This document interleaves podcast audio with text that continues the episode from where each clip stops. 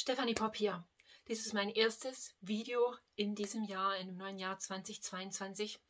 Und es könnte sein, dass dieses Video eins der wichtigsten ist, die ich jemals gemacht habe.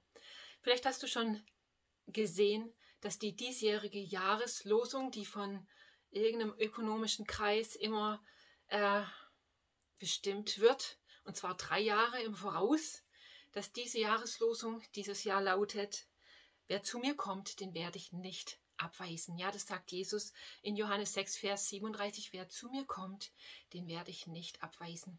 Und als ich das gehört habe, als mein Mann mir das erzählt hat, wie die diesjährige Jahreslosung lautet, der ich bisher oft eigentlich nicht groß Beachtung geschenkt habe, habe ich nur gedacht, oh Gott, was für ein Reden von dir mitten hinein in unsere Zeit, in unsere Welt, in diese Situation. Und so war ich neugierig und ich habe einfach mal nachgelesen, ja, was schreiben die verschiedenen Oberhäupter der verschiedenen Kirchen, Gemeinschaften, was auch immer, zu diesem Wort. Und ich habe nur gedacht, Gott, es ist so weit an der Wahrheit vorbei. Ja, Jesus hat gesagt, wer zu mir kommt, den werde ich nicht abweisen. Und natürlich ist dies diese wunderbare, faszinierende Wahrheit. So ist Gott, ja. Er, er steht mit ausgebreiteten, offenen Armen da und jeder darf zu ihm kommen, so wie er ist, zu jeder Zeit. Das ist unser Gott. Aber die Wahrheit, über die ich bisher nichts gefunden habe, und ich habe natürlich nicht alles mir äh, oder angehört, aber die eigentliche Wahrheit, die sich dahinter verbirgt, und ich empfinde wirklich eine Warnung von Gott, ist die, dass Jesus uns ganz klar aufruft, sein Nachfolger zu sein, ein Nachahmer von Christus, so zu leben wie er. Und wenn es für Jesus gilt, dass er sagt, hey, äh, kommt alle her zu mir, ihr seid herzlich willkommen, keiner wird abgewiesen, dann ist es unser Auftrag, genau so zu leben. Und wir sehen in dieser Zeit, wie gerade an dieser Stelle so viel Spaltung hineingekommen ist und dass ganz, ganz viele Menschen, auch Christen, nicht danach leben zu sagen, ja klar, kommt einfach, lasst uns treffen. Stattdessen gibt es die Impfdebatte, die nicht geimpft sein Debatte, das ganze Testgedöns obendrauf und alles über diese letzten zwei Jahre fühlt sich schon fast normal an. Aber das geht noch einen Schritt weiter dann, nicht nur zu sagen, ja, ich soll ja so leben wie Jesus, sondern wir als Christen sollten exakt so leben wie Jesus. Jesus hat gesagt, geht, verkündet die frohe Botschaft vom Reich Gottes. Und dann sagt er, halt die Kranken, treibt die Dämonen aus, tut Zeichen und Wunder. Und wenn ihr etwas Tödliches trinkt, wird es euch nicht schaden. Und wenn euch eine Schlange beißt, sprich ihr mit Gift in Verbindung kommt, wird es euch auch nicht schaden. All diese Dinge. Und ich finde, diese Zeit zeigt so deutlich, dass wir anfangen müssen, darüber nachzudenken, wo wir den Weg der Wahrheit verlassen haben, wo wir Kompromisse eingegangen sind. Und wenn zum Beispiel in unserem Bundesland hier die 3G-Regel für Gemeinden gilt, ist es dann nicht höchste Zeit anzufangen, darüber nachzudenken, was Jesus dazu sagen würde oder was Jesus tun würde, wenn Jesus in dieser Zeit hier auf der Erde leben würde, wie würde er sich verhalten? Würde er Masken tragen? Würde er sich auf soziale Distanz einlassen, einen Abstand zu den Menschen halten? Und weißt du, wenn du keine Antwort auf diese Frage weißt, dann musst du vielleicht einmal zurückgehen zur Bibel und anfangen, Jesus zu studieren. Jesus hat niemals Distanz zu Menschen gehalten. Jesus ist nicht an die akzeptierten Orte gegangen, sondern Jesus ist dahin gegangen, wo keiner hingegangen ist. Jesus ist zu den Aussätzigen gegangen. Er hatte keine Angst vor Ansteckung, sondern er hat die Liebe Gottes an die dunkelsten Orte gebracht, die Botschaft vom Reich Gottes. Und er hat Zeichen und Wunder getan und die Menschen geheilt. Er hat zu den Kranken gesagt, kommt. Er hat nicht zu den Kranken gesagt, bleibt weg.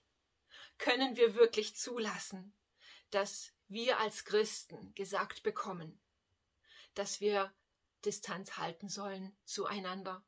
Können wir wirklich länger zuschauen und sagen, Gemeinden und Kirchen sind Orte, wo Geimpfte willkommen sind, Genesende auch noch willkommen sind und vielleicht die Getesteten, aber nicht mehr die Ungetesteten, die ohne Zertifikat und nicht mehr die Kranken, die auf gar keinen Fall. Leute, hier läuft etwas entscheidend schief. Und wenn wir das einfach so tolerieren, dann gehen wir in Partnerschaft mit diesen antichristlichen Mächten und Gewalten, die versuchen, Regeln und Wahrheiten aufzustellen, die über der Wahrheit Gottes stehen.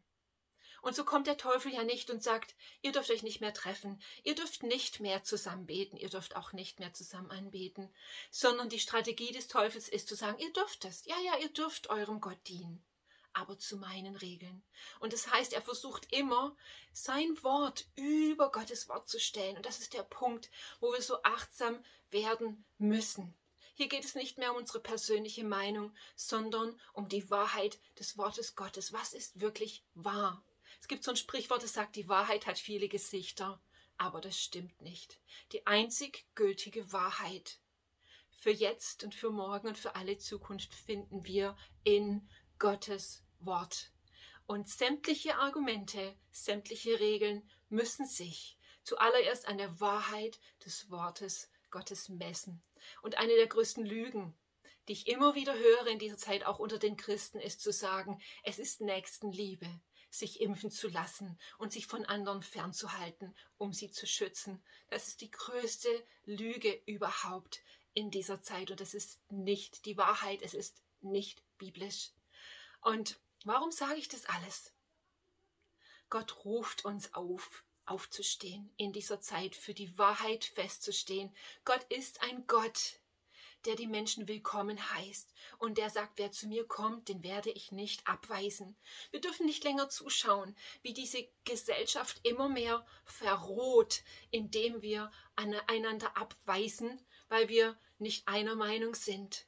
Wir dürfen nicht länger zuschauen, wie auch Gemeinden und die Christen so in einer Loyalität und in einer, in einer Übereinstimmung kommen mit all diesen antichristlichen Dingen, die auch in den letzten zwei Jahren in unserem Land Einzug gehalten haben. Wir müssen verstehen, dass die Dinge, die wir bejahen, gegen die wir nicht aufstehen, wo wir unsere Zustimmung geben, dass wir eine Saat aussäen, die wir ernten werden. Ja, wir werden etwas ernten für uns persönlich, aber auch als Gemeinden. Und wir müssen zurückkommen zur einzigen biblischen Wahrheit. Und das Geniale ist ja, dass wir in der Bibel immer eine Antwort auf alles finden. Und ich bin mehr denn je überzeugt, dass wir in einer Apostelgeschichte 4 Zeit leben. Und wenn wir in der Apostelgeschichte einmal nachlesen, was die Gemeinde war, dann werden wir zu dem Schluss kommen müssen, dass die Gemeinde, die neutestamentliche Erweckungsgemeinde, die wir in der Apostelgeschichte finden, nichts mit den allermeisten Gemeinden dieser Zeit zu tun hat. Die, Neu, die, die neutestamentliche Erweckungsgemeinde war erfüllt von der Kraft Gottes. Sie haben das Reich Gottes demonstriert mit Zeichen und Wundern, mit Heilungen und Befreiungen. Die Regierung der damaligen Zeit hat versucht, das Christentum zu zerschlagen. Die Christen wurden verfolgt, sie mussten nicht nur Strafen bezahlen, sie wurden ins Gefängnis geworfen und getötet. Das hat die Christen nicht abgehalten, sich zu treffen miteinander, Gemeinschaft zu haben, sich zu umarmen, einander Liebe zu zeigen und sich gegenseitig weiterzuhelfen und sich zu dienen. Sie haben das im Verborgenen getan, in den Häusern. Und sie haben gemeinsam gebetet und haben gesagt, Gott, wir haben Angst, diese Zeit ist verrückt. Aber wir unterordnen uns deiner Wahrheit und wir brauchen mehr von dir und deiner Kraft. Sie haben gebetet gemeinsam gesagt und gesagt, Gott taufe uns mit deinem Feuer, damit wir in Mut und Kühnheit nicht aufhören, für die Wahrheit einzustehen und das Reich Gottes auszubreiten.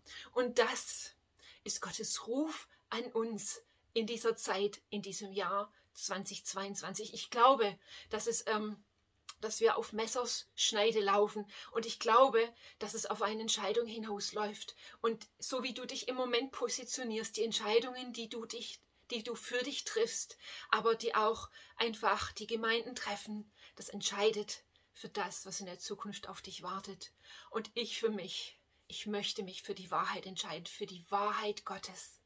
Gott sagt, wer zu mir kommt, der wird nicht abgewiesen. Genauso möchte ich leben im Privaten, Aber ich möchte es auch gemeinsam mit anderen zusammenleben, zu sagen, kommt her, die ihr Probleme habt, kommt, die ihr krank seid. Ich habe keine Angst vor Ansteckung. Ich glaube an einen Gott, der Heil und Wunder tut. Lass mich für dich beten. Ich möchte für diese Dinge stehen. Ich möchte für diese Dinge bekannt sein. Ich möchte für diese Dinge leben. Und wenn es notwendig ist, einen Preis dafür bezahlen. Okay? Und ich glaube, dass das der einzigste Weg ist, den wir wählen können. Es ist allerhöchste Zeit, Gott zu suchen und ihn zu bitten, dass er wiederherstellt, was uns verloren gegangen ist, auch als Christen. Es ist nicht Gottes Schuld, dass wir oft so kraftlos sind und dass wir keine Antwort haben auf die Fragen dieser Zeit, auf die Krankheiten, die um uns herum gastieren. Es ist nicht Gottes Schuld, sondern es ist an uns aufzustehen und zu sagen, Gott, wir haben es einfach versäumt, dich zu suchen und uns zur Wahrheit zu bekennen und äh, uns auch gegen jegliche Form von Lüge und Täuschung ähm, wirklich zu stellen. Und so ist mein Gebet in dieser Zeit für mich, für die Menschen um mich herum, aber auch für alle Menschen, alle gläubigen Menschen in diesem Land, dass der Heilige Geist uns offenbart, wo wir getäuscht wurden, wo wir Lügen geglaubt haben, wo wir in Übereinstimmung gekommen sind mit halb Wahrheiten. Möge Gott uns gnädig sein, dass wir uns reinigen, dass wir mutig sind und aufstehen als Christen, eine Stimme zu werden für die Wahrheit.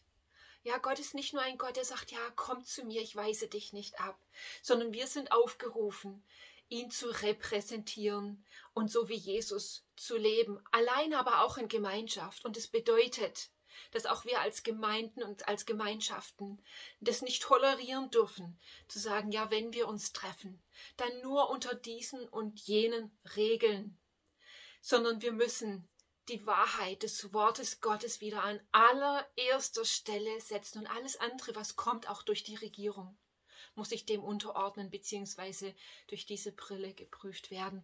Möge Gott uns wirklich Weisheit schenken in dieser Zeit, wie wir leben, gemeinsam und auch alleine. Und in diesem Sinne wünsche ich euch einfach ganz viel Gnade und ganz viel von Gottes Gegenwart und ganz viel Mut und Kühnheit, euch in der Wahrheit, in der einzigen Wahrheit zu positionieren. Das ist die Bibel, das Wort Gottes. Und diese Wahrheit wird nicht vergehen. In diesem Sinne, bis bald und mega Segen euch.